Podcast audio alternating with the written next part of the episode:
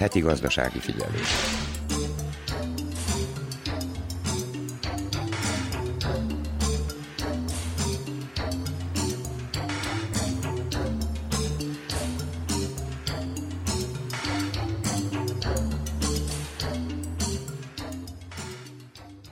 A Kopaonik üzleti fórumon a Szerbiát érintő legnagyobb kihívásokról tárgyalnak a fenntartható fejlődés jegyében. A pénzügyminiszter beszélt a gazdasági helyzetről, amelyet a járvány, az energiaválság és az ukrajnai háború is befolyásolt. Prioritásként kezelik a gazdasági növekedést, a stabil közpénzügyeket, a lakosság életszínvonalának javítását és a közműfejlesztési beruházások megvalósítását, mondta a tárcavezető.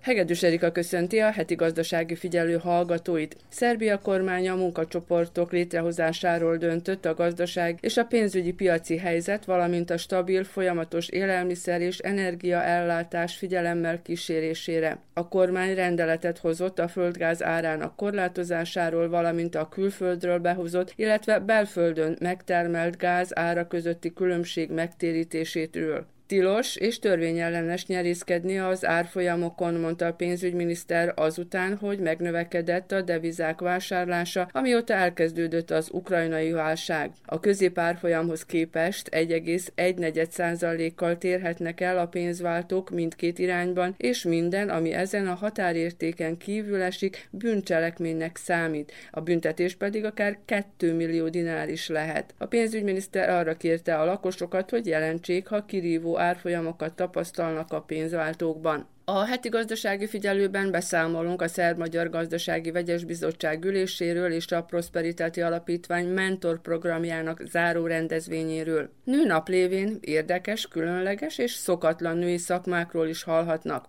A fogyasztóvédelmi mellékletben az Entai Fogyasztóvédelmi Központ évi közgyűléséről számolunk be. A vállalkozói mellékletben Zenta Gunarasi fémipari cégről hallhatnak. Az idegenforgalmi mellékletben, a vajdasági épített örökséget bemutató sorozatunkban ezúttal a szabadkai hajósféle épületbe kalauzoljuk hallgatóinkat. Ennyi a kínálatból, ha felkeltettük érdeklődésüket, tartsanak velünk. A munkatársak Nagy Emília, Grajrahemma, Kónya Kovács Otília, Verica Poljákovics és Gyurcsia Ágnes nevében tartalmas időtöltést kívánok. Veled jöttem utamat járni, jónak, rossznak értelmét látni. Hűvös reggel takaróba bújunk, s a város fölött pitypongokat fújunk. Veled sírok, ha fáj, amit nem látok, ha züllött testén rossz utakon járok. Ölelésbe temetem a múltat, elvérzek csendben, de feltámadok újra.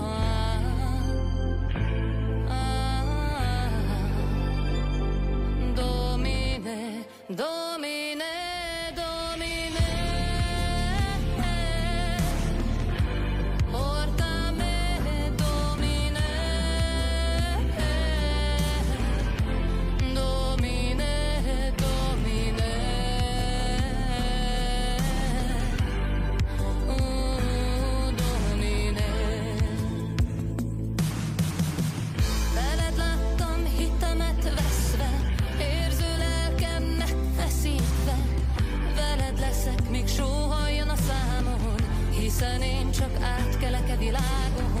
Veled láttam férfiak könnyét, porszem álmok összetörték. Néztem kezek reszkető árnyát, cigaretta füstjének vált.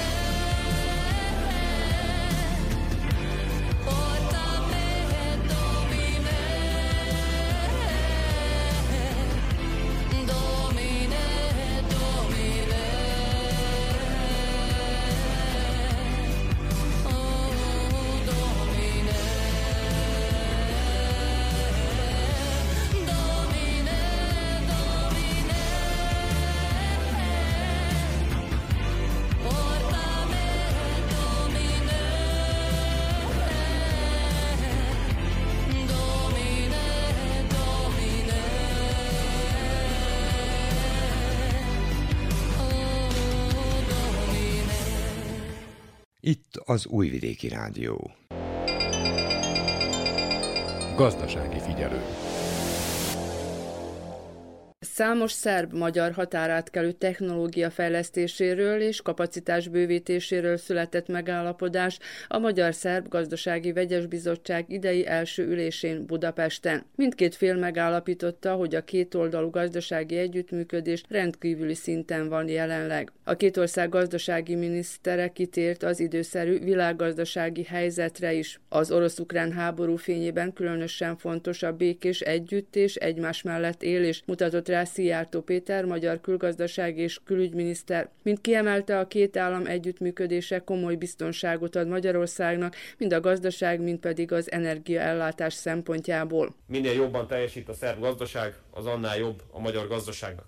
Szeretném elmondani önöknek, hogy a Vajdasági Gazdaságfejlesztési Program nagy közös sikertörténete Szerbiának és Magyarországnak. 14.174 vajdasági vállalkozásnak adtunk összesen 61 milliárd forintnyi támogatást, ezzel 123 milliárd forintnyi beruházás jött létre a vajdaságban, Gazdasági vonatkozásban megemlítették, hogy a tavalyi 4 milliárd euró értékű magyar-szerb külkereskedelmi forgalom minden eddigi rekordot megdöntött, hangsúlyozta a találkozón Angelka Atanaszkovics, szerb gazdasági miniszter. Rámutatott, hogy a kétoldalú együttműködés egyik legjelentősebb része a Belgrád-Budapest gyorsvasút felújítása és korszerűsítése. A gazdasági kapcsolatok erősítéséhez és a gazdasági fejlődéshez jelentősen hozzájárulna a két állam kis és közepes vállalkozásai közötti együttműködés, meg az üzlet fejlesztése.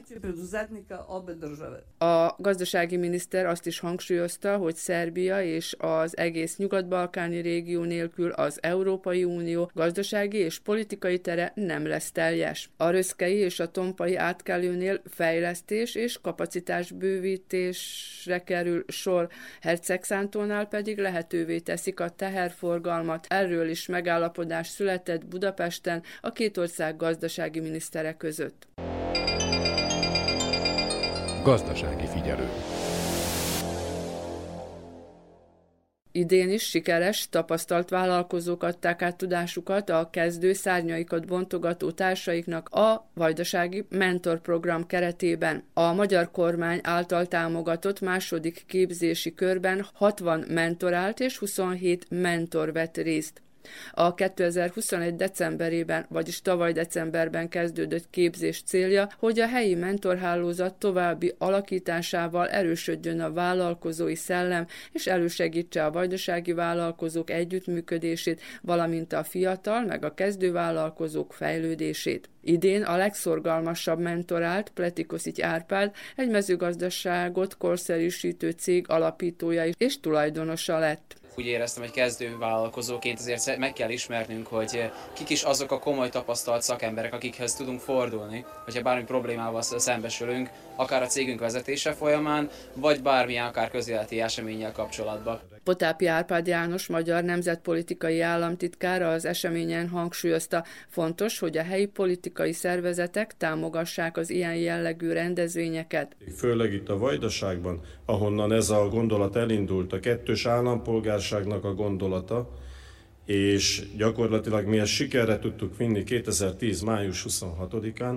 ha már innen indult el. Egyébként a gálán hat kategóriában díjazták a résztvevőket. A legelhivatottabb mentor Zsák Járpád lett, a legkitartóbb mentorált Dupák Evelin, a legkitartóbb mentor Körmőci Károly, a legszorgalmasabb mentorált Pletikoszics Árpád, a legösszetartóbb páros díjat Kisimre és mentoráltja Bonifárt Noémi kapta. A legjobb csapatnak járó díjat pedig Brinza Lajos és mentoráltja Neustatter József József és Milica Csicsit kapta.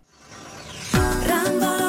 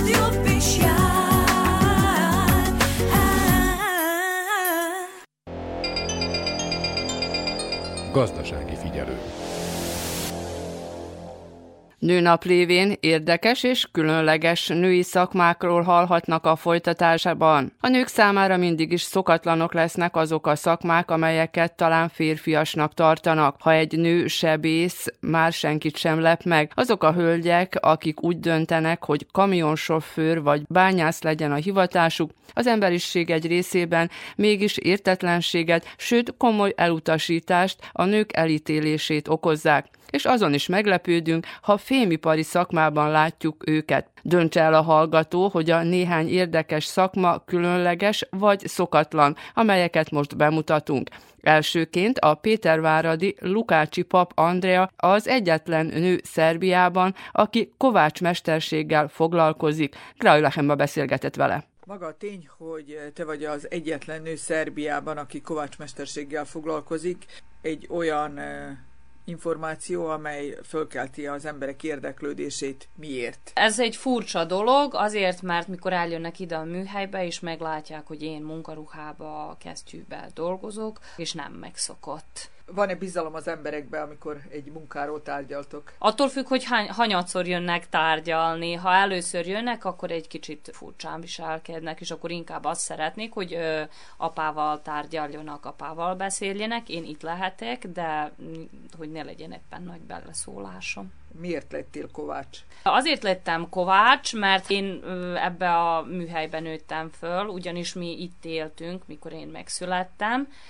és én azt láttam állandóan, hogy apa evel foglalkozik, ezt csinálja, apa mellett anya is csinálta, ahogy nőltünk, idővel mi is belettünk vonva a munkába, kis apró munkákat tudtunk mi is csinálni, úgy szervezték meg a munkát, és mikor befejeztem a középiskolát, munkába álltam egy butikba. Milyen Nem, középiskolát? Közlekedési középiskolát fejeztem be, itt Újvidéken, utána munkába álltam egy butikba, és ott nem jósült el a dolog. Azután gyereket is vigyáztam, egy pillanatban apa olyan ötletre jött, hogy hát miért ne dolgoznák én vele. Abban az időben sok munkája volt, és munkás hiánya is és felajánlotta, hogy, hogy jöjjek neki segíteni, és azóta, visszamenőleg 15 éve ebbe a műhelybe dolgozok vele. Tehát eleve téged úgy neveltek, hogy nincs női és férfi munka, hanem mindenki mindent csinálhat. Úgy van, én azt láttam apa és anya mellett, hogy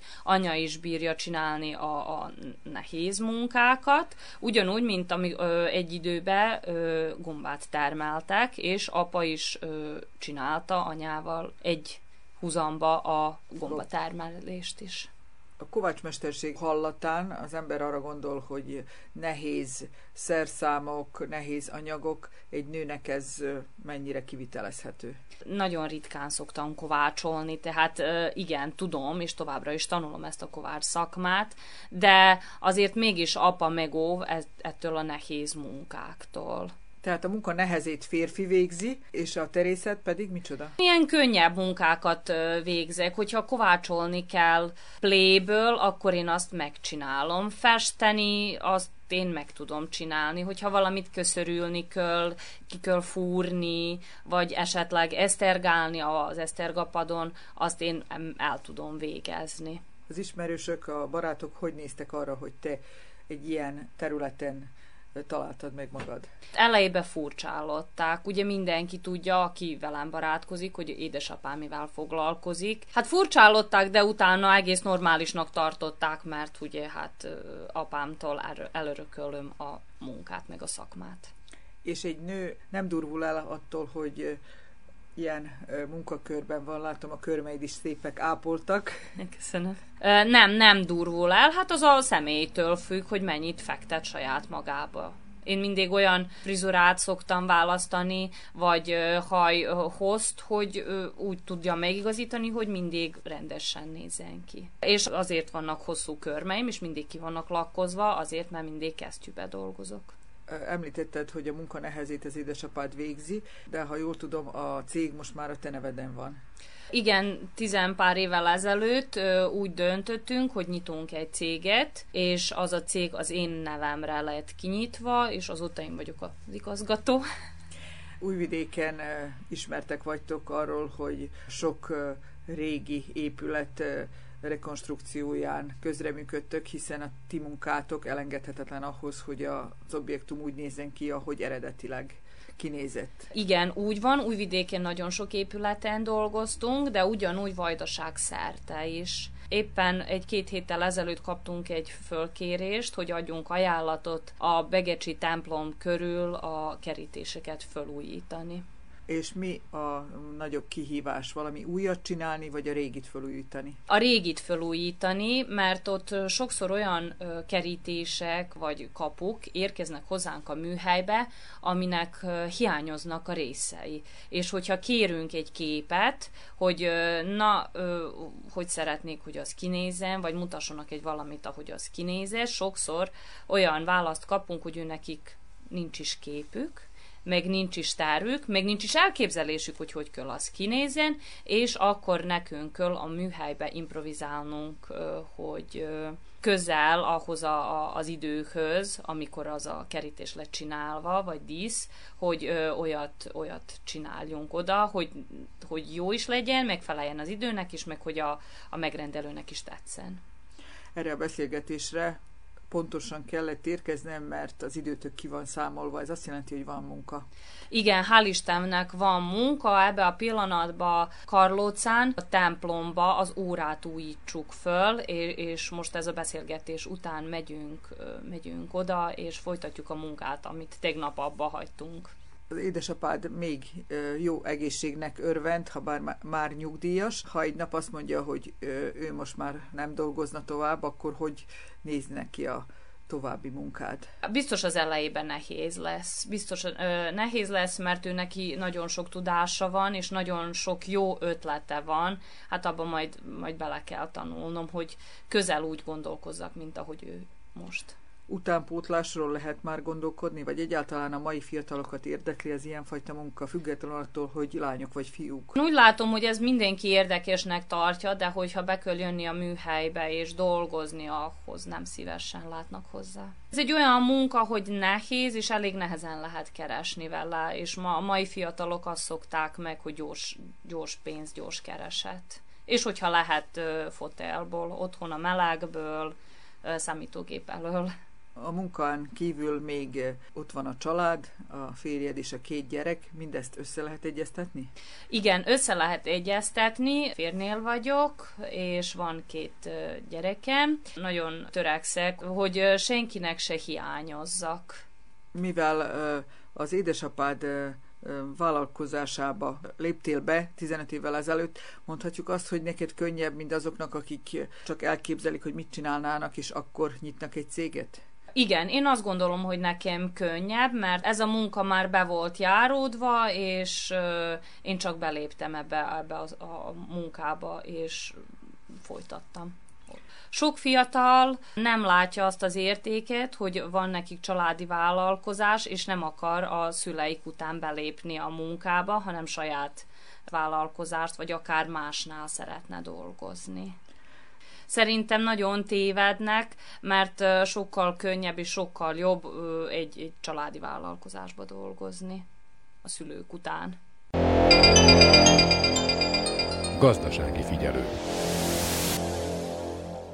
A Bácskosút falvi Tóth Bagi Márta 11 éve nyugdíjas munkaéveit a helyi láncgyárban töltötte, ahol közel sem női munkakörben kereste kenyerét. Elmondása szerint több ízben is meg kellett küzdenie az elismerésért, a szakmai elfogadásért. Nagy Emília kérdezte. Hát ez úgy történt, ha az elején kezdem, hogy nagyszülők neveltek, és hát abban az időben, amikor tinédzser, stb. Tehát nekem is volt egy álmom, hogy tehát vagy ovónő, vagy fodrásznő szeretnék lenni, de hát az ő anyagi helyzetük ezt nem tette nekem lehetővé. Aztán útközben férhez mentem, és férjem már akkor az itteni láncgyárba dolgozott, mint géplakatos, akkor én is oda kerültem ő általa.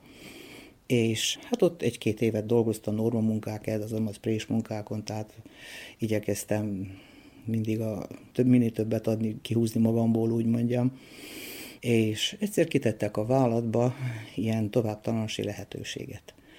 De ez ott volt, hogy lehetett géplakatosnak, esztergályosnak, marósnak, meg heggesztőknek. nagyon nem éppen nőies szakmák, de hú, fölcsillant a szemem, hogy hú, én tanulni akarok. Hát párom nem volt tőle elragadtatva, de úgy nem vitatkoztunk, hát jó van. Be is jelentkeztem, de vállat fizette, tehát mint vállat ösztöndíj, meg hát így munkaidő utáni, úgymond esti tanfolyam, de tehát nem hat hónapos kursz, hanem 9 tizet letettük. Annyi könnyebbség volt, hogy egy év alatt letettük a 9 tizet. Akkor még abban az időben úgy ment, és aztán mentem tovább a harmadik, negyedikbe. Tehát én, mint fém szerszám marós. Tehát ezt választottam tulajdonképpen ki, mert körülnéztem a szakmákat, hogy azért melyik az, ami nekem testhez állóbb.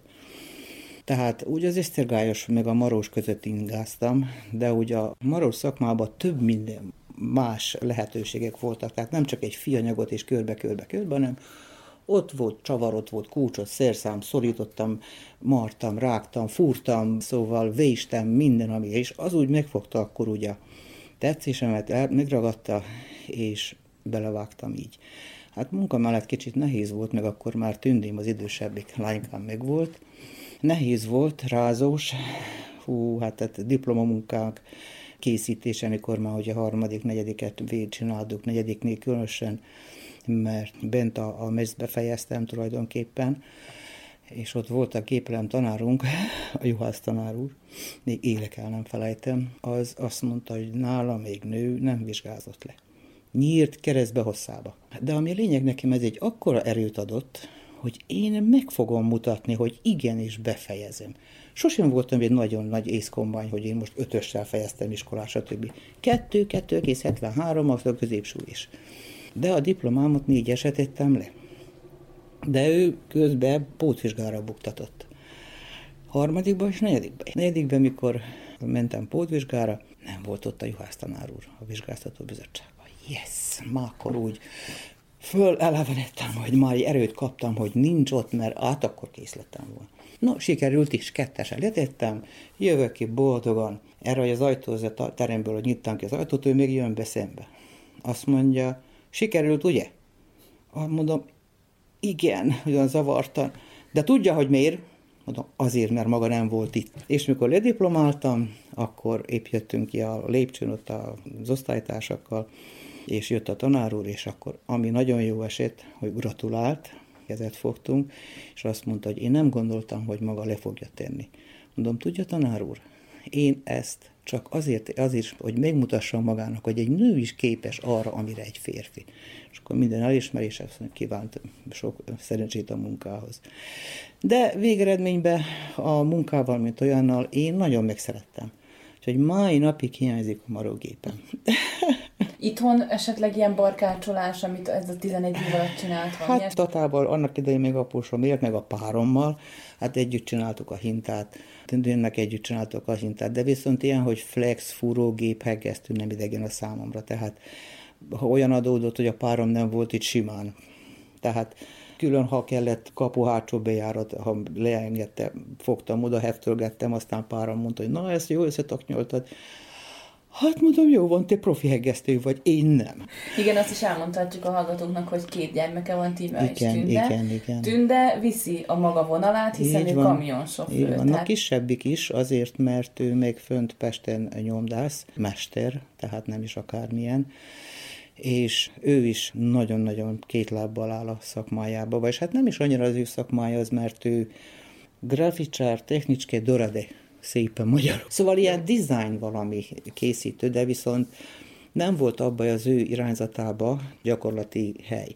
És ő tehát mindig a nyomdászokhoz csapták. Úgyhogy ő már középsuliba járt a csíkos nyomda. Oda első naptól kezdve, és ami az érdekes, hogy a tulaj az első óráktól kezdve minden órát kifizetett neki, ami ott dolgozott.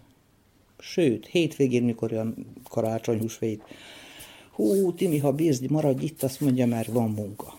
Úgyhogy volt olyan, hogy ő segített ki bennünket anyagilag, nem, hogy mink, na nem azt mondom, hogy nem, de mert mindig zseppénzzel ment, de, de mikor építkeztünk, meg csináltuk, tehát volt olyan bizony, hogy Hát alig bírtuk összekuporgatni a betevő falatunkat a kenyérre való, de és volt anyu, nézd, azt mondja, hoztam pénzt. Hát igen, a gyerek nem felejti el, amit tanul. Így van, így van. És akkor ugye elmondta, hogy a, hogy a férje már nincs igen, sajnos. Igen. Akkor tényleg mondhatni, hogy rá is van kényszerülve talán ezekre a férfi munkákra abszolút, itthon? Abszolút, Olyat csináltam, amit még életemben nem, hogy például a padláson a kéményhúzatot én pucoltam ki, akkor a vizet elzárni.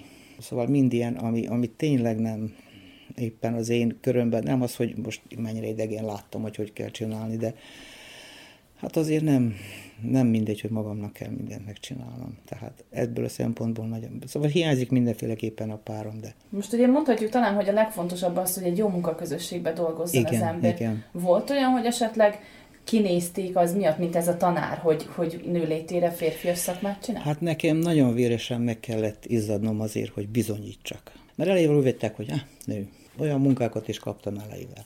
De viszont gyorsan ráéreztek a főnökök is, hogy hát hoppá, hát ennek az asszonynak megy.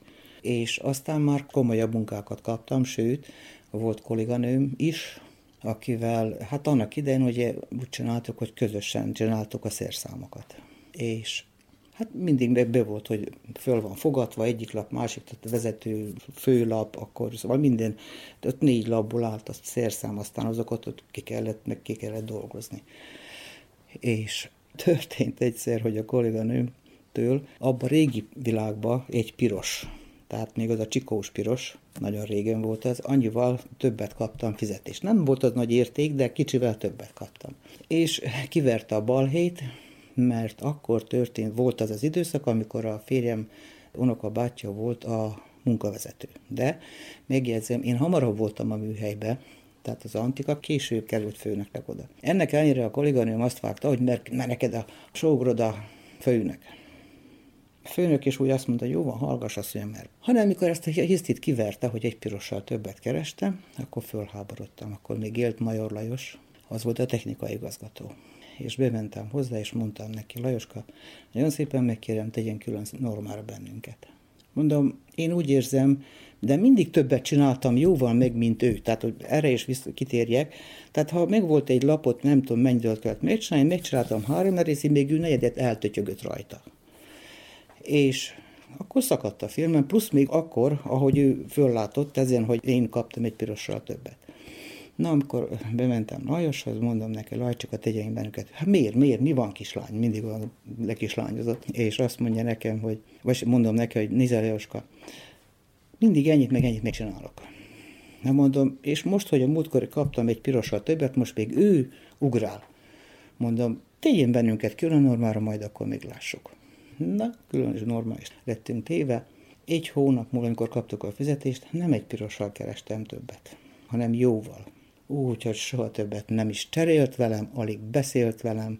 Tehát mondjuk nő létire, tehát őtől nagyobb ilyen rugásokat kaptam, vagyis hát ez ez volt, mint a fiúktól. A fiúk mondjuk tényleg korrektak voltak, ahol tudtak, segítettek, tehát mondjuk nagyon jó csapatunk volt.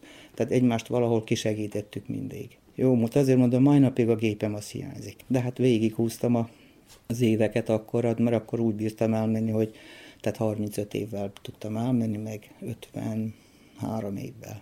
Úgyhogy azért vagyok most már az idén 64, 11 éve nyugdíjas. Gazdasági figyelő. A régi mesterségek közül a kosárfonás sem könnyű munka, többnyire férfiak foglalkoztak vele a múltban.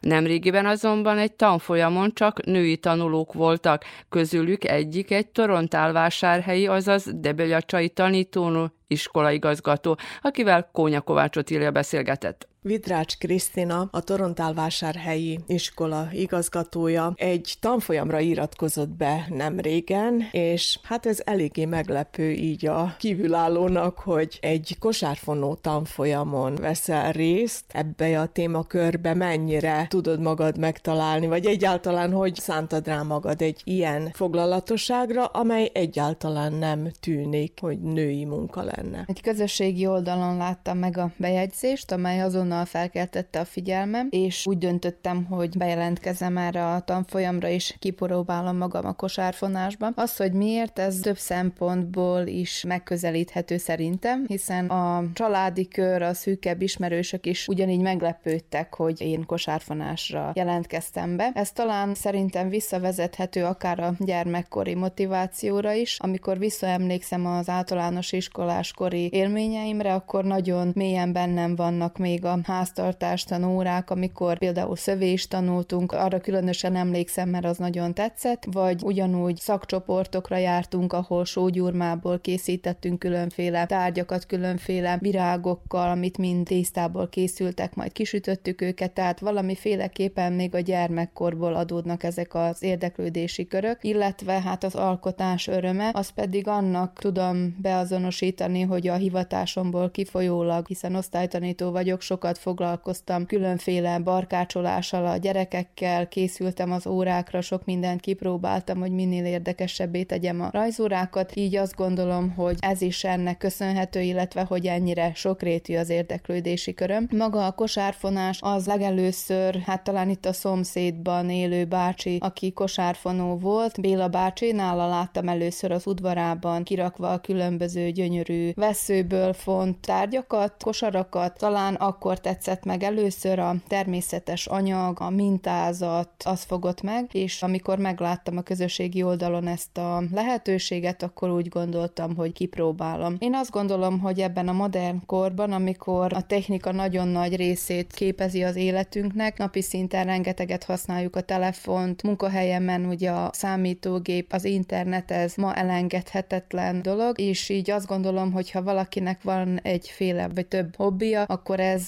annak a személynek a saját idejét, az én idejét, ahogy szokták mondani, jelenti, és akkor teljesen ki tudjuk magunkat kapcsolni a hétköznapokból, a problémákból, a stresszektől meg tudjuk magunkat óvni, és én rendszeresen és nagyon szívesen szoktam itthon is barkácsolni, karácsonyi díszeket készítek, most éppen legújabban gyöngyfűzéssel is próbálkozom. Ezek mind nekem jól esnek, mert egy kicsit az ember kikapcsolódik, nincs nálunk a telefon, és tudunk akár a kreativitásunkon fejleszteni, vagy csak úgy elmélyülni és kreatívkodni. Most ez a kosárfonás azért nem egy könnyű dolog. Úgy tudom, hogy azért elég el tudja használni az újakat. Most ugye ez még csak a kezdeti folyamat, nem fejeződött be ez a tanfolyam, hiszen még egy néhány alkalomkor találkoztok, de úgy láttam már, hogy azért egy konkrét kosár is készült kezetek alól, kikerült egy-egy ilyen tárgy. Mennyire tűnik ez nehéznek, vagy mennyire, amit én állítok, hogy ugye kikezdi az újakat a vesző. Nem gondoltam én ebben úgy igazán bele, amikor bejelentkeztem erre a képzésre. Többen mondták, hogy ez férfi munka, és hogy nőként nem biztos, hogy olyan jó megoldás. 12-en voltunk jelen a képzésen, ebből 10 hölgy volt, úgyhogy mind a tízünknek tényleg sikerült. Nem mondhatom, hogy könnyű feladat, hiszen a vesző az elég kemény, és hát erőt is igényel, illetve biztos, hogy a kemény kéznek van hatása, és annál feszesebben sikerülnek a kosarak, de megbirkóztunk vele, és hát azért volt biztos egy kicsi dagadás az újakon, hiszen három napig intenzíven készültek ezek a kosarak, és az első alkalomra ennek a háromnapos képzésnek az eredménye három kosár lett mindannyiunk részéről. Ezek ilyen kisebb gyümölcskosarak, vagy kínáló kosarak, vagy akár ilyen kis füles kosarak is, amelyekkel próbálkoztunk. Már nagyon várjuk mindannyian a következő alkalmat, ahol újra egy ilyen, hát én úgy mondom, bevásárló kosárral fogunk próbálkozni, ami egyenlőre még nekem is ilyen elképzelhetetlennek tűnik, hogy meg tudom-e majd csinálni. Van még mit tanulnom, hiszen ezek még nagyon az alapok, de amikor megszületett maga a tárgy, az eredménye ennek a háromnapos képzésnek, az nagyon nagy öröm volt számunkra, hogy képesek voltunk, és meg tudtuk csinálni, meg tudtuk fonyni a kosarat. Így visszagondolva ezekre a mesterségekre és ezekre az idős bácsikákra, akikből már egyre kevesebb van, akik kosárfonással foglalkoznak, nagyon nem könnyű munkájuk volt így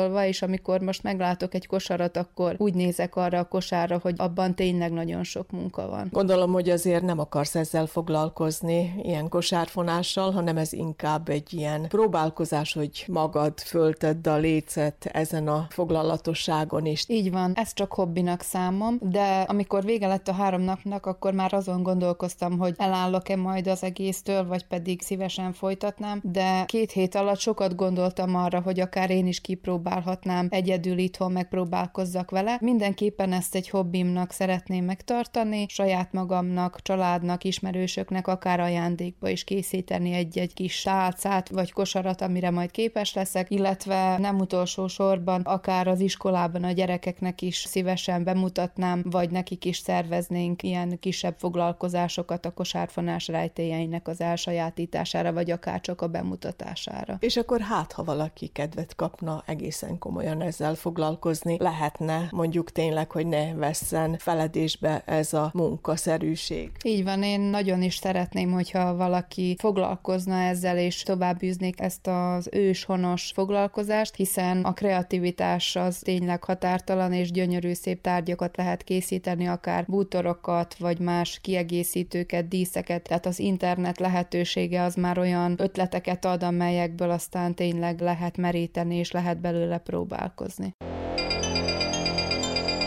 Gazdasági figyelő. A martonasi születésű Gogolák tíme jelenleg Bajsán él családjával. Gyermekkora óta vőfénő, vagyis nőfé szeretett volna lenni. Ezt a szakmát azonban egykor hentesség, jelenleg pedig szerelés mellett végzi. Nagy Emília beszélgetett vele. Elmondhatjuk a hallgatóknak, hogy tegeződünk, mert ismerjük már egymást egy ideje. Az lenne az első kérdés, Timi, hogy miért kezdtél el annó hentességgel foglalkozni? Ugye hentesként is dolgoztál, ami szintén nem túl női szakma, ugyanúgy, ahogy a vőféség sem, de hát akkor haladjunk sorba, tehát ami a hentes szakmát illeti a húsipart, mikor csináltad azt, mettől meddig, és miért kezdtél el azzal foglalkozni? Egész érdekes a kérdés, ami azt illeti, mert mondhatom azt, hogy mikor arról van szó, hogy valakinek elmondom, hogy én vőfékedek, megkérdezik, hogy az mellett mivel foglalkozok még. És mikor elmeséltem, annó, hogy ugye hát hentesként dolgozom supjákon, dolgoztam 11 évig, és meglepődtek, hogy tényleg nő is ezzel foglalkozik.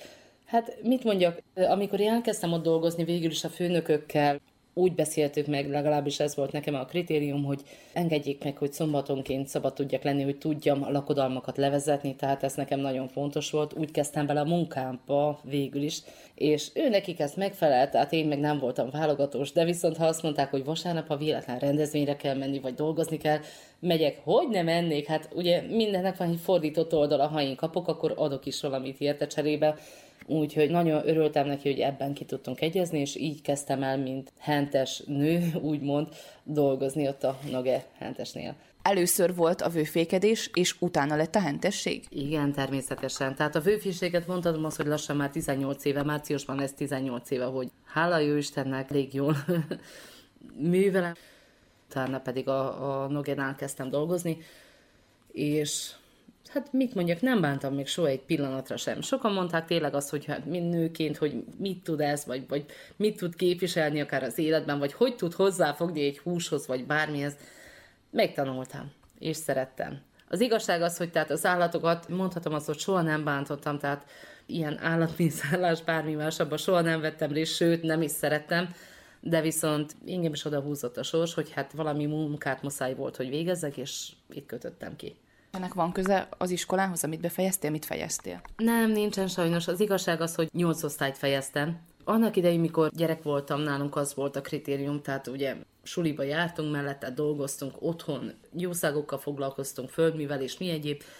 És hát őszintén megvalva nekem a szüleim azt mondták, leültettek, és hogy válasszak. Megyek középsuliba, és akkor otthon maradok és dolgozok mellette, ugye besegítek a házi munkába, ott, amit kell, földek, jószágok, mi egyéb, vagy pedig dolgozom, besegítek otthon, és mellette mehetek szórakozni. Hát ugye melyik fiatal választaná inkább azt, hogy hát suli, és akkor utána pedig a munka. Nem tudom, valahogy engem is azt húzott inkább, hogy a, a, tehát egy picit a szórakozás is, meg hát ugye otthon a munka, amit családtanként meg is kellett csinálni, meg akkor én már elkezdtem a hőféséget, vagyis szerettem volna elkezdeni, és akkor nekem ez volt a minden.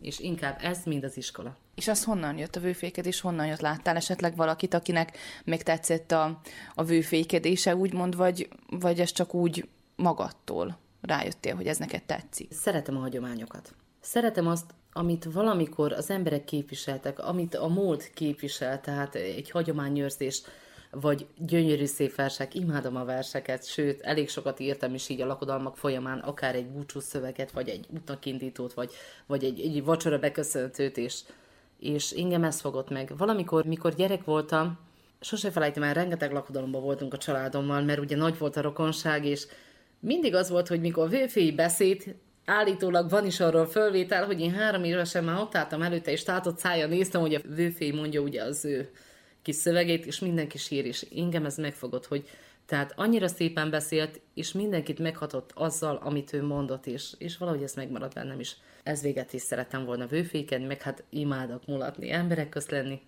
Ettől több nem is kell.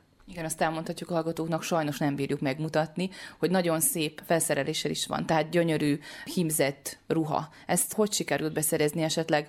Te hímezted, vartad, vagy ezt mind meg kellett venni? Megörülnék neki, hogy annyira ügyes lennék, hogy hát én tudnák hímezni, de viszont nem. Egy ismerős által. Volt egy ismerősöm, aki elhívott lakodalomba, hogy a lányánál, mint vőféként, hogy szerepelnék, és azt kaptam cserébe tőlük, tehát te a délutánokra is elhívtak így a csoportokba, kézműves csoportokba, mint vőfé vegyek részt, és akkor beköszöntőktől kezdve bármi más, hogy elmondjak, és őtőlük kaptam ezt a lehetőséget, hogy tehát ők kihímezik nekem kézműves csoport ugye a ruháimat, az elképzelés, a tervezés, azt még mondhatom azt, hogy az enyém, mert, mert tényleg mindig is szeretem a hagyományokat, és hagyományos népviseletes ruhát szeretem volna. A másik az, hogy az emberek ezt valamilyen szinten el is várják. Mert aki szeretne igazi hagyományos lakodalmat, mint ami régen is volt, az mindjárt fölhív, megkérdezi, hogy hát foglalti a dátum, és azt mondom, hogy szabad, örülnek neki, de viszont van, aki rátér arra, hogy hát miben veszek részt, mint főfé, hogy képviselem magamat is. Mikor elmondom, hogy tehát hagyományos névviseletes ruhában vagyok, akkor szuper, jöhet, és akkor megfogadjuk. És ennek örülök. És mennyire volt nehéz annó, 18 éve, mennyire volt nehéz akkor elkezdeni kiépíteni ezt a kuncsaftkört? Mert ugye már ennyi év után gondolom, hogy az emberek elmondják egymásnak, hogy a Timi jó, hívjátok őt, tehát így szájról szájra terjed, nem kell reklámoznod magad. De akkor, amikor megindultál, mennyire volt nehéz bemutatkozni? Nehéz volt, megmondom őszintén. Onnan kezdeném az egészet, hogy Martonosról érkeztem, tehát martonosi születési vagyok, és ott előttem volt még egy lány, aki annak idején egy évvel előttem elkezdett vőfékedni. És gyerekkori álmom volt, hogy mi lenne, ha én is egyszer vőfé lennék, és én is egyszer rengeteg verset elmondhatnák, és látnám az emberek szemébe a könnyet, a meghatódottságot, de nem mertem neki indulni, mert hogy? Mit mondanak majd, hogy nő, mit tud ez majd képviselni az életben? És nagyon jó érzés volt, hogy tehát ez a másik hölgy, ő elindult, hála jó Istennek, úgy tudom, hogy őnek is jól megy a vőfiség, és utána való évben nővéremnek volt az esküvője. És a vőfi, aki ott volt a vőlegény felől, annak idején még szokás volt, ugye külön volt a mennyasszony vőlegényes ház, mármint lakodalomban, és mi mentünk, hogy én mondtam el a vőlegénynek a bokrit a beköszöntőt, ott pedig a vőfi odajött a végén, hú, gratulálok, hát jó érzés volt, úgy, hogy illik. Mondja nekem, hogy minden próbálkozok meg a vőféséggel. Akkor mondtam neki, hogy szerettem volna, de én, mint nő, hogy induljak neki. És azt mondja, nevetsz, mosolyog, szereted az embereket, imádsz volatni, szereted a jó zenét, mikor még ettől több? Semmi. Jó hangod van, erős hangod van. És örültem, és ő neki köszönhetően megpróbáltam, nem is olyan sokára rá, tehát három vagy négy hónapra rá egy unokatestvérem oda jött hozzám, tehát kisebb lakodalmat tartottak, és megkérdezte tőlem, hogy nem vállalnám el a vőfész szerepét, illetve nőfész szerepét. Mondtam neki, hogy hát nem sokat tudok, alig szinte, és azt mondta, hogy nem számít, csak az, hogy legyél ott, vegyél részt, és kész, úgyis vendég is leszel, vőfi is leszel. Elvállaltam. Lesz, ami lesz. És úgy voltam vele, ott 40 személy előtt, ha nem tudok valamit produkálni, nem tudom magamat képviselni, akkor nem is érek semmit. Az alakalom, hogy jó sikerült, nem olyan sokára, régen ugye, még mikor nem volt annyira mobiltelefon, internet, hát arról ne is beszéljünk, az nagyon ritka dolog volt, és úgy volt az egész, hogy beírtam az újságba valamikori hét napba, hogy hát megvolt a magam kis szlogenje, és hogy lakodalmat vállalok, beírtam ugye a telefonszámot, mobiltelefonszámot, erre jelentkezik valaki, Jáger, Ronald még erre is emlékszek, tapolyai, és felhívott, hogy ez csütörtöki nap volt, hogy ráérek-e lakodalomba, tehát hogy mennyire vagyok elfoglalt, és mondtam neki, hogy hát ugye volt lakodalmam, de még csak egy. Nem baj, csak legyen egy bőfi ott a lakodalomban, ezt szeretnék a szülők, mi egyéb magyarországiak, vajdaságiak, tehát ilyen kicsit vegyes lakodalom. Hát jó, legyen. Mikor lesz a lagzi? Hát szombaton. Rendben. De melyik szombat? Hát most szombaton. Úristen. Na mindegy. Úgy voltam vele, ha nem sikerül, akkor más nem csak visszadom a foglalót, visszadom a pénzt, bocsánatot kérek, és ennyi, de hála jó Istennek jó sikerült, és rá még 5-6 évre is hívtak ugyanból a lakodalomból a vendégek, hogy hát vőfénynek szeretnének, és jó érzés, nagyon jó érzés. Most ugye a koronavírus mellett nem mehetünk el szó nélkül, ugye mikor nem lehetett rendezvényeket szervezni, lakodalmakat se. Most azért azt is elmondhatjuk, hogy van ez mellett másik állásod, egy állandó munkahely, de azért mégis gondolom megérezted azt abban az időben, hogy nem nagyon volt vőfély vagy nőfély munka, ugye, hogy te mondtad.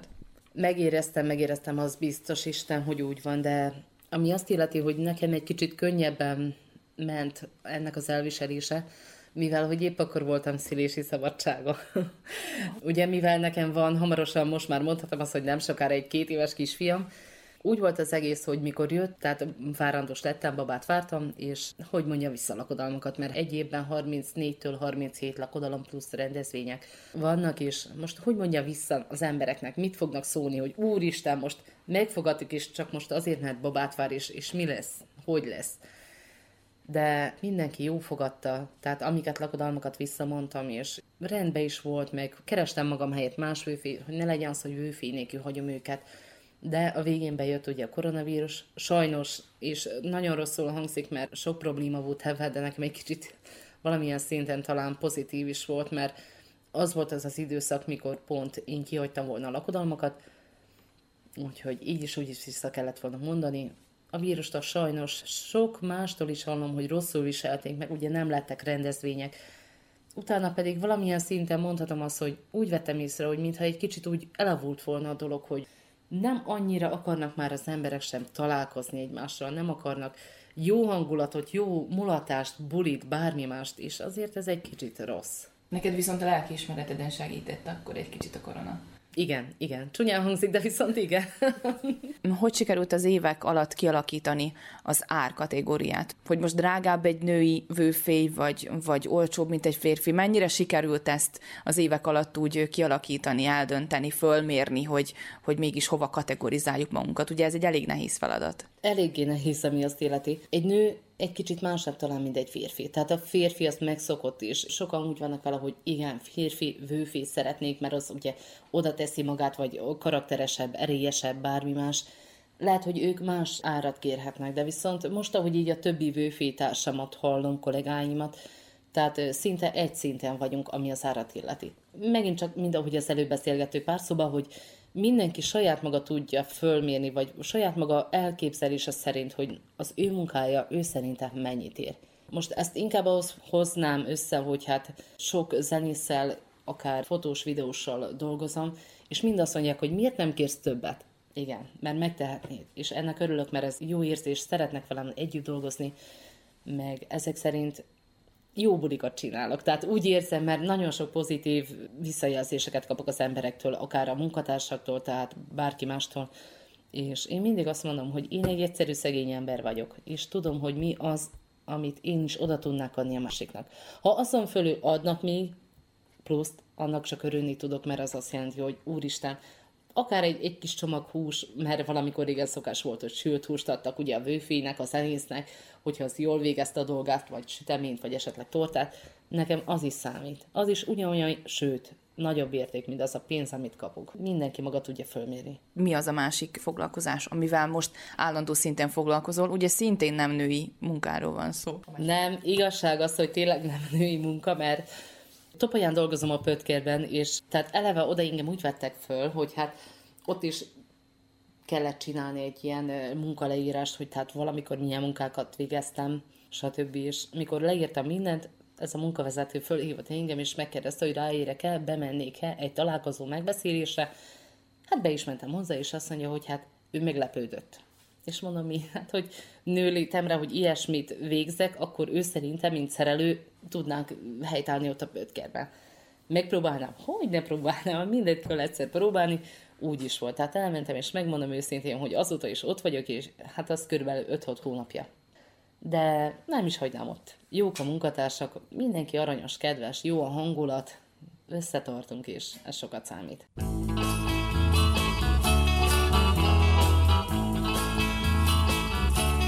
Rohan az idő, elmúlik a nyár, közeleg az ősz, elmúlnak a szép napok, hamar jönnek a bús, álmodozó, ködös éjszakák, rohan az idő, elmúlik az ősz, évek múlnak el, megállítanám, de nem lehet, mert az idő könyörtelen vonatán fut minden tovább. Jöjj el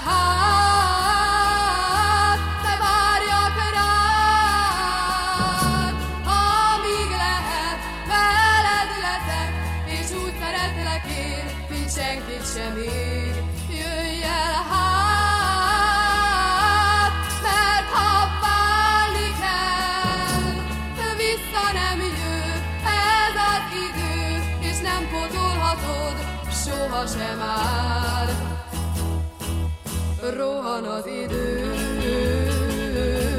elmúlik az ősz, évek múlnak el, megállítanám, de nem lehet, mert az idő könyörtelen vonatán fut minden tovább.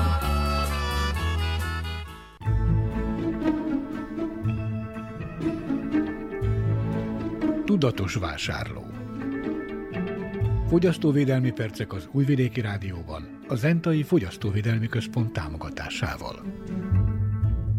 A fogyasztóvédelmi mellékletünkben az Entai Fogyasztóvédelmi Központ évi közgyűléséről számolunk be. A tisztújító közgyűlésen Molnár Csikós Józsefet újra választották a civil szervezet elnökévé. Folytatják az eddigi tevékenységet és a tavalyi, meg a jövőbeli tervezett munkáról őt kérdeztük. Tavaly évben lett meghozva szeptember 9-én, és ez január 1-től lépett hatályba. Ezzel a törvényel kapcsolatban gondunk még az, hogy különböző előírások ennek alapján fognak majd megjelenni. És ezek az előírások alapján ott határozzák meg pontosan, hogy kinek mi a feladata, a bíróságnak, a fogyasztóvédelmi központoknak, békéltető bizottságoknak, és így tovább, hogy ne soroljam. Mi tartottunk itt egy előadást már, ismertettük a tagsággal a törvény által előlátott változásokat, de gyakorlatilag még nem tudtunk konkrét dolgokat tervezni ezzel kapcsolatban, az is a programban elő van látva, hogy, hogy ahogy azok megjelennek, rögtön elkezdjük a földolgozását ezeknek a szabályzatoknak, hogy mennél gyorsabban tudjunk mi is fordulni a polgárok felé. Minden évben a Fogyasztóvédelmi Központ egyéb továbbképzéseket is szervez. A múlt évben az előzőekhez képest mennyit tudtak a járványhelyzetre való tekintettel megszervezni, vagy milyen formában tudták ezeket a továbbképzéseket megszervezni? A múlt évben körülbelül 50-60 százalékát tudtuk megvalósítani annak, amit beterveztünk. Úgy gondolom, hogy ebben az évben majd pótoljuk. Nekünk vannak nagyon komoly témán, különösen a Nemzeti Bankkal, azt minden évben tartjuk a kapcsolatot. Fontos az ügyeleteseknek is, azért mert gyakorlatilag abból nagyon sok minden hasznos információt le tudunk szűrni. Azután Magyarországon is, akkor Belgrádban központunkkal terve volt véve egy tanácskozás, de így nem lett abból se sem. Gyakorlati alkalmazása a törvénynek, és ahhoz szoktuk hozzátenni a mi gyakorlatunkat, vagy a mi környezetünkben előállt problémákat.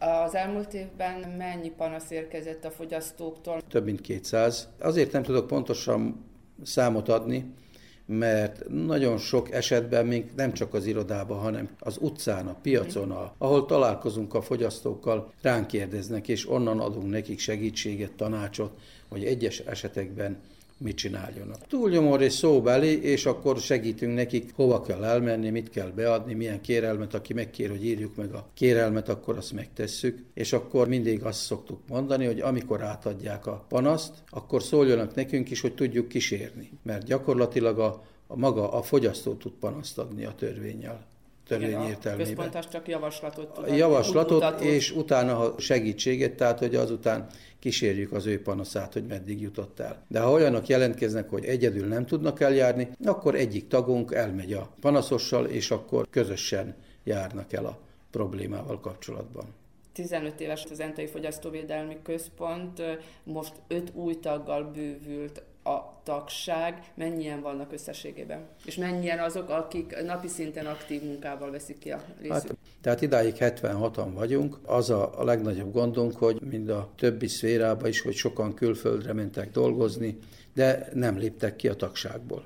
Továbbra is tartja velünk a kapcsolatot, és ezek a tagok úgy gondolom, hogy mi nekünk szükségünk van rá, mert ha hazajönnek, akkor úgy érzem, hogy ezek továbbra is be fognak ide járni és Meg tapasztalatot is hozhatnak, fogyasztóként akár. Őszinte leszek, sajnos azt kell mondanom, hogy ezek ezek a személyek nagyon sokat dolgoznak, és nincs ilyenre idejük, de amit meglátnak, így van, mint fogyasztók, amit meglátnak, akkor ők elmondják, hogy esetleg hogyan látják ők ott kinti helyzetét, de itt nagyon sok esetben Magyarországgal, a Délalföldi Egyesülettel dolgozunk, és szoktunk minden évben egy-két-három tanácskozást szervezni, ahol nem csak a Magyarországitról kapunk információt, hanem az Európai Unióban, hogy hogyan történik a fogyasztóvédelmi előírás megvalósulása milyen hasonló civil szervezetekkel tudják tartani a kapcsolatot, tehát nem csak hazaiakkal, hanem külföldiekkel is tartják a kapcsolatot. Magyarokkal tartjuk, próbálkoztunk kapcsolatfelvételre a Horvátországban, ott is van fogyasztóvédelmi központ törvény, de hát az Unióban már magasabb szinten. Az az igazság, hogy mindazt, amit mi 80%-ba vagy 70%-ba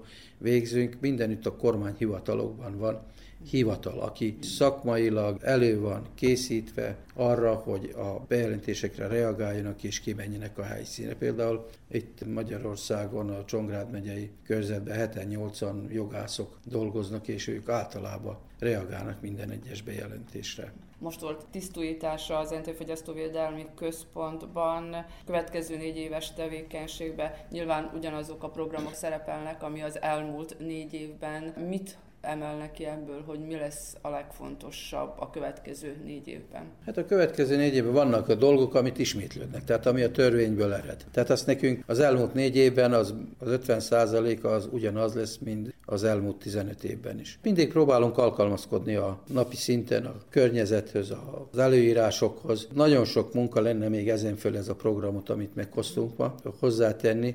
Például nagyon sokszor felkérnek bennünket, hogy fogyasztóvédelmi szempontból adjunk véleményt bizonyos törvényekkel kapcsolatban. Sajnos én azt tapasztaltam, hogy mi kádérilag nem vagyunk annyira fölkészítve, hogy ezekre tudjunk választ adni. Mindenki az idejétől függően, amennyi Önkéntes. önkéntesen jön. Van, mikor feldolgozzuk, mindenki megnézi, no, hogy most mit lehetne, vagy milyen észrevételünk van. Egy párszor megcsináltuk az elmúlt időszakban, de ez, ezt jó lenne bővíteni, ezt a részét, és hogyha részt veszünk egy törvény meghozatalába, biztosan, hogy több minden megmarad abból a fogyasztóvédelmi központunkban is de a diákok oktatása az továbbra is, és bevonása a fogyasztóvédelembe, és a diákvetélkedő megszervezése továbbra is a programban marad. Igen, hát a diákok bevonása, ez jubiláris év, ez a verseny, ami lesz a pénteken, de gyakorlatilag azon gondolkozunk, hogy az elkövetkező időszakban merre és hogyan folytassuk ezt a versenyt. De egyedülálló az országban Igen, egyébként. egyedülálló, de senki nem támogatja rajtunk kívül. Mert anyagilag? Anyagilag, erkölcsileg, szakmailag. Szoktunk előadásokat tartani a diákoknak,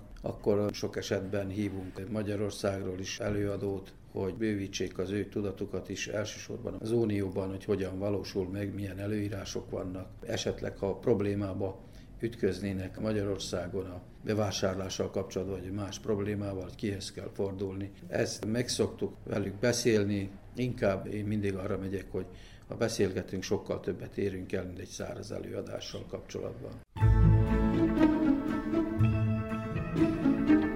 Fogyasztóvédelmi percek az Újvidéki Rádióban, a Zentai Fogyasztóvédelmi Központ támogatásával. Gazdasági figyelő.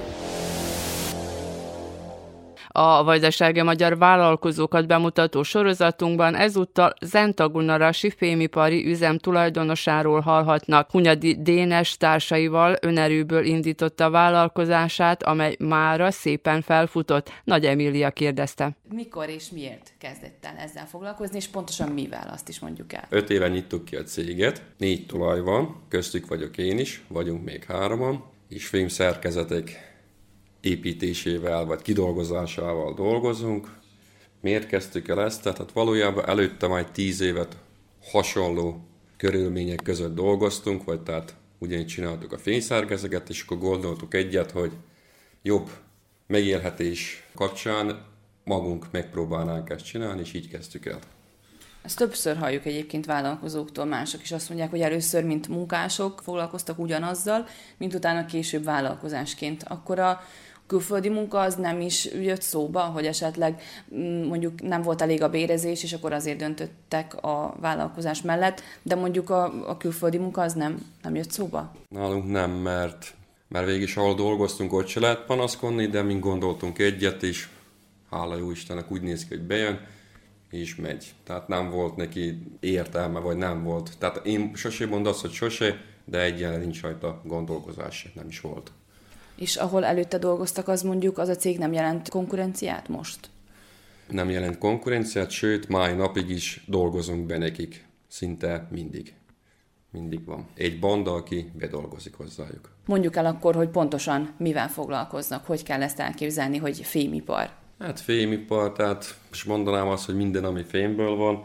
Csinálunk csarnokokat, hálákat, garázs, tehát gépek fölé, de viszont ugyanúgy silók mellé ezeket a tornyokat, szelektálóházakat, hidakat, csarnokra ajtó, ablak, tehát tartályok, tehát praktikusan szinte ami fém, mindent megcsinálunk. És ezt nem csak cégeknek, ugye, privát embereknek is? Igen, privát embereknek is dolgozunk, gazdaságnak is sokat dolgozunk. Sokat dolgozunk, ahogy bejött hogy az országba Prosperity, és sokan ugye pályáztak ki mire, és akkor azt ki kell vitalizni is, és sokat úgy dolgozunk be gazdaságoknak, vagy cégeknek, vagy, de azon kívül mások is. És mennyire volt nehéz képíteni a kuncsaftkört? Ugye említette, hogy öt éve alakították a vállalkozást. Az elejében hirdettük magunkra, tehát most is vagyunk valami szinten reklámozva, de nem fektetünk már túl nagy hangsúlyt rá, mert a legjobb reklám mindig a, én szerintem a pontosság, megbízhatóság, de rugalmasság. Tehát ez működik, tehát hiába csinálok én meg száz munkát, jó, ha egyet elrontok, az előbb szétmegy a híre, tehát mink ügyelünk arra, hogy amit megígérünk időt, az meg legyen csinálva arra az időben. Jó, precízen, ahogy tőlünk telik, megcsinálunk mindent. Hány munkás van a cégben? Cégben 15 munkás van. Azok is javarészt, hát két-három éve, a legfiatalabb munkás, tehát úgy mondom, két-három éve már az is velünk van. Többi az még csak mind későbbre. Vagy régebb óta. Tehát akkor mondhatjuk, hogy meg vannak elégedve. Hát most nem látok a fejükbe, de úgy konkrétan nincs, nincs nagy panaszkodás. Amit bírunk persze, itt jön az ki, hogy én is tíz évet dolgoztam más helyen, tehát azért tudja az ember, hogy mit, hát nem is, hogy mit vár el, milyen munkamorál legyen, az anyagi rész is persze, hogy fontos. Tehát amit bírunk tőlünk, tehát megtesszük azért, hogy jobb legyen a kedv is a munka közben, viszont meg ott is maradjunk. A koronavírus az mennyire hatott a vállalkozásra? Mennyire viselte meg? Gondolom akkor nem nagyon építkeztek így az emberek. Hát a koronavírus az úgy változtatta meg a dolgokat, hogy tehát praktikusan szerintem az emberek is nem tudták, hogy ebből mi lesz. Tehát előre, mindig előre vagyunk körülbelül egy fél évre munkára. Mikor ez följött, akkor pangás volt. Tehát nem volt érdeklődés, hogy most mi mennyibe kerül, mikor bírnánk csinálni. Akkor volt egy fél év ilyen pangás, de annyi munkánk volt előre fölfogva, tehát úgy nem zavart bennünket. Az a fél év elmúlt, akkor az emberek csak elkezdtek mozgolódni, és minden ment tovább. Egyedül, ami ami belerondított, most, hogy ez a koronavírus hozta, mi nem a nyersanyag megdrágolása. Ott volt inkább ebből problémák, hogy ugye szerződések, meg kiegyezett munkák voltak előre, és az anyagok közben fölmentek, de hál' az Istenek azt is relatív jó tudtuk korrigálni. Igen, ez most mindenkinek probléma, ugye a nyersanyag honnan érkezik? Nyersanyag? Hát nyersanyag az valójában innen érkezik, tehát nem mink hozzuk külföldről vagy ahonnan be, azt általában Szabadka, Kanizsa, megvannak azok is képített, hosszú éves ilyen együttműködés van, és onnan jönnek az, az anyagok, nyersanyagok. Tehát itt akkor ilyen fémlemezekről beszélünk, amit utána hajlítanak, ahogy szükséges, vagy ahogy a megrendelő kéri. Egy része ez profil, zárt szelvény, hát az van külön dimenzióba, az nyersen jön 6 méteres, általában 6 méteres szálakba. A lemez, trapézlemez, az meg már kiprésült állapotba jön, vagy panel méretre szabva. Tehát azt nem mind csináljuk, azt már méret leadjuk a méretét, hogy hova, mekkora, hány négyzet, miből mennyi kell, és akkor az úgy jön. Mennyire volt nehéz ezt a 15 munkást megtalálni? Arra is szoktak panaszkodni a vállalkozók, hogy nagyon nehéz szakkádert találni. Praktikusan jött minden magától. Tehát elég jó fiatal a csapatunk, és akkor itt ők is a cégen belül, tehát egy társaság, vagy két barát, vagy több barát, vagy ismerősök. Tehát ismerősön keresztül jött a következő. Nálunk hál' az Istennek ilyen nincs, nem volt olyan nagy gond. És akkor értik is a szakmájukat, illetve hogyha nem is a szakmájuk, könnyen bele lehet tanulni. Hát igen, sokunknak nem ez a szakmája. Beletanulás, hát most relatív. Tehát mivel elég tága, hogy meséltem ez a fém szerkezeték, azért kell hozzá idő. Tehát most egy, még aki akarja és tud is, az egy fél év, év minimum kell, hogy nem azt mondom, hogy tudja mindent, de hogy legyen egy fogalma az egészről. Tehát nem, az is nehéz megtalálni azt, hogy most nekem ember kell, és akkor most valaki jön, tehát ebben mire belerázódik, megtanul, azt, az tényleg van egy fél év, év mire, mire belejön a dolgokba. És mondjuk mit ajánlana a fiataloknak, akik mondjuk most fejezik az egyetemet, középiskolát, és azon gondolkodnak, hogy külföldre menjenek dolgozni, merjenek-e vállalkozni most ebbe a gazdasági helyzetbe? Merni ez mindig kell, tehát azt külföldön is itthon is, hogyha okosan, tehát az ember nem lássa előre dolgokat, de valami szinten merni kell vállalkozni, akárhol. Amikor megindították a vállalkozást, akkor kellett esetleg pályázni, vagy valamiféle kölcsönt felvenni, vagy minden önerőből? Hát ez őszintén, mikor mi elkezdtük, nem pályáztunk sehol, önerőbe. Ez úgy jött önerőbe, hogy szó szerint az első szérszámokat, ahányan voltunk, mindenki otthonról összeszedte. Szó szerint amilyen volt, akár heggesztő, sarokcsiszoró, fúrógép, hosszabbítók. Tehát úgy kezdtük el, és aztán szép folyamatosan veszegettük hozzá a dolgokat. Tényleg így volt, ezen nincs mit szépíteni, ez, ez így volt. Valójában egy elég nagy lutri volt, de megindult és jött. Mik a jövőbeli tervek vannak-e? Ilyen több évre eltervezett dolgok már? Terv a következőben jelen helyzetben egy saját, egy új műhelyünket csinálunk, vár raktára. Szeretnénk oda későbbekbe egy az iroda részt is oda kivinni. Tehát egy nagyobb, nagyobb épület, ahol jobban elférünk, jobbak a körülmények, Ebben fogtunk most bele, ez el fog tartani még egy-két évig a kifejlesztése, aztán meg a távlatokban vannak tervek, de azokat még rávárunk, hogy mi lesz, mire indulunk meg. Utazunk és utazzunk, a Vajdaságban és a világban. Az Újvidéki Rádió turisztikai rovata. Az idegenforgalmi mellékletben a vajdasági épített örökséget bemutató sorozatunkban ezúttal a szabadkai hajósféle épületbe kalauzoljuk hallgatóinkat. Az idén 110 éves épületben egykoron hitelbank volt az emeleti részen rendelőkkel és lakásokkal. De hogyan kerül hajós Alfred olimpikon szabadkára építészmérnökként, és milyen állapotban van ma az az épület, amelyet tervezett, arról Kucor Tamara művészettörténész beszél. Szabadka legszűkebb középpontjában tartózkodunk éppen. Igaz, hogy itt van tehát a szecessziós híres városháza, itt van a régi színház épülete is, és valahogy eltörpül mellettük ez a monumentális épület, tehát nagy épületről van szó, és mégse veszük észre ezek a reprezentatívabb épületek miatt. Most azt mondhatjuk, hogy elhanyagolt is, meg nem Igen. is, mert azért nem olyan lepusztult állapotában van, mint egyes régi száz éves épületek, viszont azért grafitik vannak rajta bőségesen. Igen, Igen méghozzá éppen 2020-ban ugye a korona évében volt tervben, hogy felújítsák a szecessziós épületeket Szabadkán, de végül máshova kellett sajnos irányítani ezt a pénzt, úgyhogy nem került rá sor, de tervben van, hogy ezt és más szecessziós épületeket felújítsanak miért épült ez az épület, mert hajós Alfredot nagyjából mindenki, azt hiszem, még aki nem szereti a sportot, az is sportmúltjáról ismeri, hogy olimpikon volt, de igazából aztán az olimpiai karrierje, sportkarrierje után vagy közben építészmérnök lett, és Magyarországon azért van több épülete, amelyről tudunk, hogy ő építette.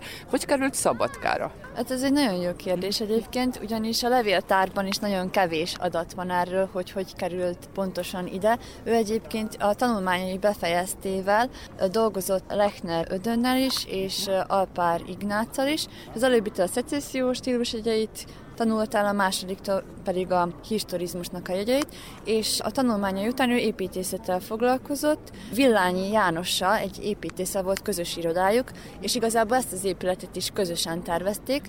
Villányi Jánosról annyira nem is tudnak a magyar építészet történetben, nincsen felkutatva, általában mint hajósnak a társát említik, és itt ezen a telken valójában az egyik főispánnak volt egy földszintes háza, és miután ugye megindult a gazdasági fellendülés, kulturális, a kapitalizmus is fejlődött, egyre több takarékpénztát és banképületet is kezdtek valójában építeni. Így Magyarországon is jó néhány banképületet is terveztek, Debrecenben az Arány, Bárány szállót, ami ugye a legismertebb közös építményük, és aztán valahogy eljutottak ide Szabadkára, és az, hogy valószínűleg... Itt is bankot itt is bankot. Ja, Magyar Általános Hitelbank volt ez eredetileg, akinek a Fiók intézete 1905-ben nyílt meg itt Szabadkán. Már többféle bank is volt, és nem ez az első bank épület Szabadkán, már a Sárga Ház is, ahol mai tanítóképző volt, az is banképületnek épült, akkor az osztrák-magyar monarchia bankja a zsinagóga mellett is banképületnek épült, valamint a Korzón itt a közelünkben Komor Jakab építménye a szecessziós szabadkai takarékpénztár, de ennek a felépítésére, ugyanúgy mondtam, a főispánnak volt itt egy földszintes háza, ezt lebontották 1911-nek a novemberében, és decemberben kezdtek el építkezni, és a következő év, 1912 szeptemberére már kezdtek beköltözni az első bérlők. Ugyanis, 110 éves az épület gyakorlatilag. Igen, igen, 110 éves, és tehát itt már akkor állt a városháza is, és egy igen reprezentatív városközpontot kapott ezzel Szabadka, az európai városokra hasonlított. Szecesszió jegyében, arról majd még beszélünk, Igen? de intenzíven sárga szecesszióra jellemző? Nem, nem jellemző, de eredetileg is sárga volt. Aha. Ugye az, az, az épület igazából tömegeiben inkább historizáló, uh-huh. de a dekorációs elemek, amiket felhasználtak rajta, azok a bécsi szecesszióra jellemzőek, tehát visszafogottabbak, egy-két helyen minimálisan és inkább geometrizáltak, valamint a vertikalitás az, ami nagyon jellemzi ezt a bécsi szecessziót. Egyébként az pont szemközt vele található a most nem látszik az új színház épülettől, uh-huh. de ott van Vadász Pálnak a városi bérpalotája, amely szintén Bécsi szecesszió, úgyhogy mondhatjuk, hogy Szabadka város központjában megjelenik a magyaros szecesszió változata és a városházán, és a Bécsi szecesszió is nagyon szépen képviseli magát. Tervszerűen így rendelték meg, vagy az építésznek a stílusát a, jegyzi? Az építészetnek a stílusát tükrözi. Hasonlóan ilyen hasonló motivumokat azért felelhetünk például Miskolcon is a takarékpénztáron, uh-huh. tehát látszik, hogy ez az ő nyelvezete építészeti nyelvezete. Most ugye a földszinti részen üzlethelyiségek Igen. vannak, ott volt nyilván ugye a hitelbank fogadó részlege, a fönti részen akkor lakások voltak, mert hogy most lakásoknak néz ki, tehát hogy a kialakításuk erkélyekkel, ablakokkal. Igen, a földszinten akkor is ilyen nagy kirakatok voltak, a félemeleten pedig láthatjuk ezeket a négyes ablakokat, tehát nagyon világosak ezek az irodahelyiségek, tehát éppen azért itt ügyvédi irodák voltak, orvosi rendelők, ezekre sok fény volt itt benne szükség, a felső két emelet pedig máj napig is lakások. Akkor írjuk le az épületet, hogy gyakorlatilag a színét már mondtuk, a földszinten gondolom, hogy ez a kovácsolt vas, ajtó, ablakrács, ez még eredeti eredeti lehet. Igen, a kovácsolt vas az mind eredeti, és valójában ezek legfőképp... okokból volt. Igen, a fő bejárat is kovácsolt vas, valamint az felső két szinten is jelentkezik az erkélyek formájában, és ezek is ugye geometrizálóak, a bécsi szecesszióra jellemző mintákat láthatjuk rajtuk, azokat formázza a vas.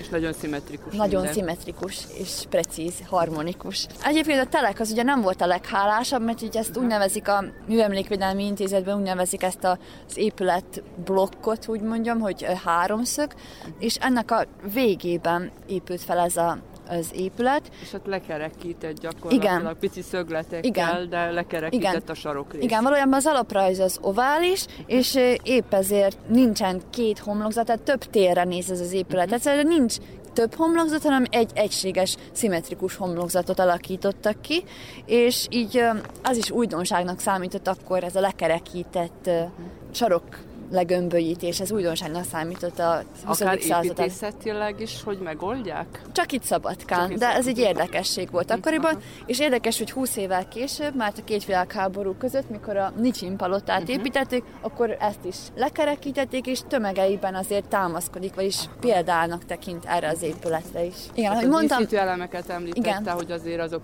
visszafogottak, visszafogottak. igen, és csak bizonyos helyekre korlátozódnak, tehát az ablakok köré, a bejárat köré, és ezek főleg girlandok, koszorúk és meánderek erősen geometrizáltak, és ugye az, az épületek díszítése az gyakran szimbolikus értékű is, és azt tükrözik, hogy mi zajlik éppen az épületben, mi a rendeltetése, hirdetik azt, hogy hát az benne zajló tevékenységeket is, és ez nagyon fontos volt akkoriban, ugye, mert az írás tudatlanság is nagy volt, és így tudtak kommunikálni a járókerékkel is, és e, igazából itt az a, az a homlokzatsík, amely üres, itt a bejárat fölött, itt írta nagyban, hogy Magyar Általános Hitelbank, akkor ezt képeslapok alapján Ez tudjuk. volt a kovácsoltovas ajtó, ez volt a főbejárat? Igen, ez volt a főbejárat, és érdekesség, hogy ezek a két kis voluta két oldalt, ez igazából bagolyfejre emlékeztetem, mert ugye a bölcsességnek a szimbóluma, és ezek mind habarcsból készültek, mint ahogy a fönt az Attika alatt a puttók,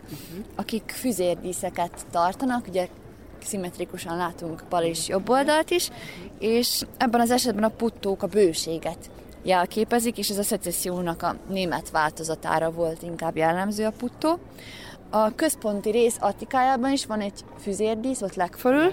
Igen. Ez már a tetőtér és, igen, és ez egy kartus, ezt úgy nevezik, hogy kartus, és itt volt akkor Magyarországnak, vagyis az osztrák-magyar monarchiának a címere volt ott valamikor, és a középső Attikának az egyenes peremén két méhkast látunk, két oldalt.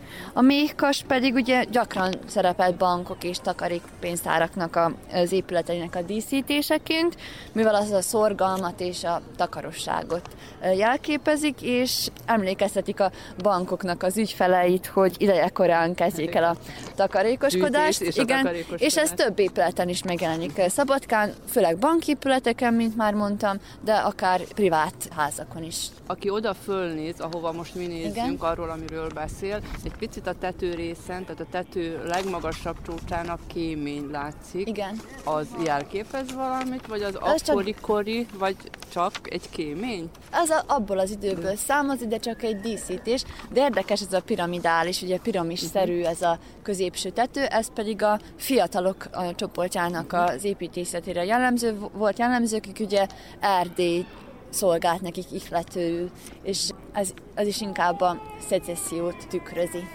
ez a tető megformálás. Most ugye különböző hangokat hallunk itt körülöttünk, Igen. mert ugye az utcán a főbejárattal szemben állunk, de akkor bemehetünk az épületbe megnézni valamennyit A, belőle? az épületben magával nem mehetünk be, de bebírunk kukucskálni ezen a kovácsolt vaskapun, ugyanis van ott még bent egy-két érdekesség. A főbejáratnál állunk, ugye itt a lakók közlekednek, és hát biztonsági kódokkal tudnak bejutni, de azért mi ezen az üvegajtón, kovácsolt üvegajtón be tudunk nézni, és hát itt azért látunk ezt-azt. Mit is látunk az ajtón kívül? bejárati előtér talán a legérdekesebb része legalábbis nekem a, az épületnek, ugyanis két márványból készült oroszlán párnak a szobrát láthatjuk, akiknek a hátán méhkasok vannak, és ezek ezeken a féloszlopokon vannak elhelyezve, köztük pedig ülőhely volt kialakítva, hogyha jöttek, várakoztak ugye a bankban, akkor itt álltak sorba, és ezek az oroszlánok nagyon modernen, szinte kubisztikusan is eh, meg vannak formálva. És Tehát- hát jelképesen igen. őrzik az épületet. Igen, az, az, épp, az így az ókor óta az oroszlánok az, akik őrködnek, és ugye fekvő helyzetben vannak, fejüket az előső mancsukra helyezik, és az alvó oroszlánnak a Nyugalmi hatását, állapotban, igen. És így azt garantálták valójában a, az ide betérőknek, hogy megőrzik a titkukat, Mhm. és a motívum, a méhkas motívum, tehát a takarékoskodásra való emlékeztetés is szintén megjelenik, ahogy kint, úgy bent is. Most belátunk, hogyha innen ebből az Mhm. előtérből, ott is nagyon szép kovácsolt vaskorlát van, tehát nyilván azt is megőrizték még a régi időkből az eredeti állapotából. Igen, bent a kovácsolt vas is eredeti, a lent a csempék is eredetiek, és valójában a lakások is elég rossz állapotban vannak, mert hogy azóta nem nagyon történtek felújítások, és nagyon érdekes lenne szerintem valakit itt egyszer meglátogatni. De egyébként mi emlékvédelmi épület? Igen. Igen, műemlékvédelem alatt áll. Figyelmemet nem kerülheti meg, hogy itt a főbejárat két oszlopánál itt Igen. van két telefon, utcai telefonfülke. Ezt a műemlékvédelem hogyan engedélyezte? Mert azért ránézésre is egy, egy fém szerkezet sem az időben nem illik, sem a stílusában nem illik bele. Igen, nem tudom, hogy ezek tényleg hogy kerülhettek ide, mert nagyon bontják az összképet, de én remélem, hogy ezeket hamarosan, amikor az épületet is felújítják, hogy ezeket is el fogják tüntetni. Most ez akkor városi védelem alatt van, vagy országos műemlékvédelmi épület? Azt hiszem, hogy városi műemlékvédelem alatt áll és mi mindent kellene akkor felújítani, azon túl, hogy például a grafitiket eltüntetni. Tehát mi az, ami a legfontosabb része? Nyilván, hogy az egész épületet föl kellene, és nyilván, hogy a lakóknak is bizonyos szinten hozzá mhm. kéne járulni, de hogy művészettörténészként hogy látja, hogy mit kéne ebből az épületből leggyorsabban felújítani, és hát, hogy a turisták is esetleg most, hogy ne zavarják meg az itt lakóknak a, a mindennapi életét, de hogy azért mégis egy ilyen épületet, egy, hogy kíváncsiak lennének rá az emberek, de érdemes lenne megnézni, és hát megtekintése alkalmassá tenni. Hát igen, elsősorban a homlokzatot kéne megjavítani, mert ugye omladozik, ugye láthatjuk, hogy részen igen, hogy főleg a, itt a kirakatok előtt is ezek a kis teraszok vannak, vagy hogy ránk potyogjon. Potyogjon. Igen, azt hát a homlokzatot lenne fontos, valamint úgy tudom, hogy a tetőtér beázik, és ez megnehezíti az itt lakóknak az életét.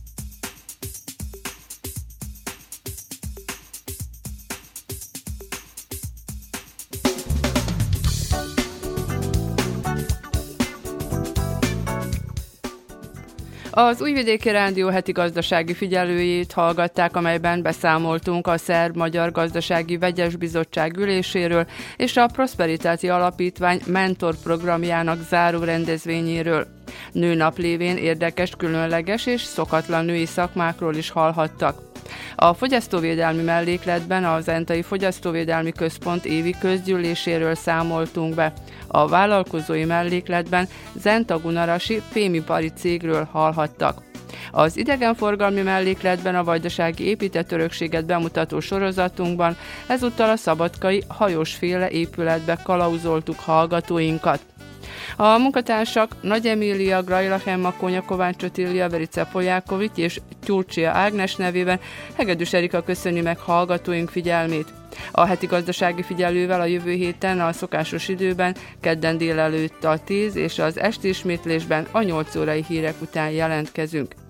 Műsorunk közben visszahallgatható az rtv.rs.hu honlapon a heti gazdasági figyelő cím alatt. Mit leszünk? Remélem önök is. Addig is hallgassák műsorainkat a továbbiakban is.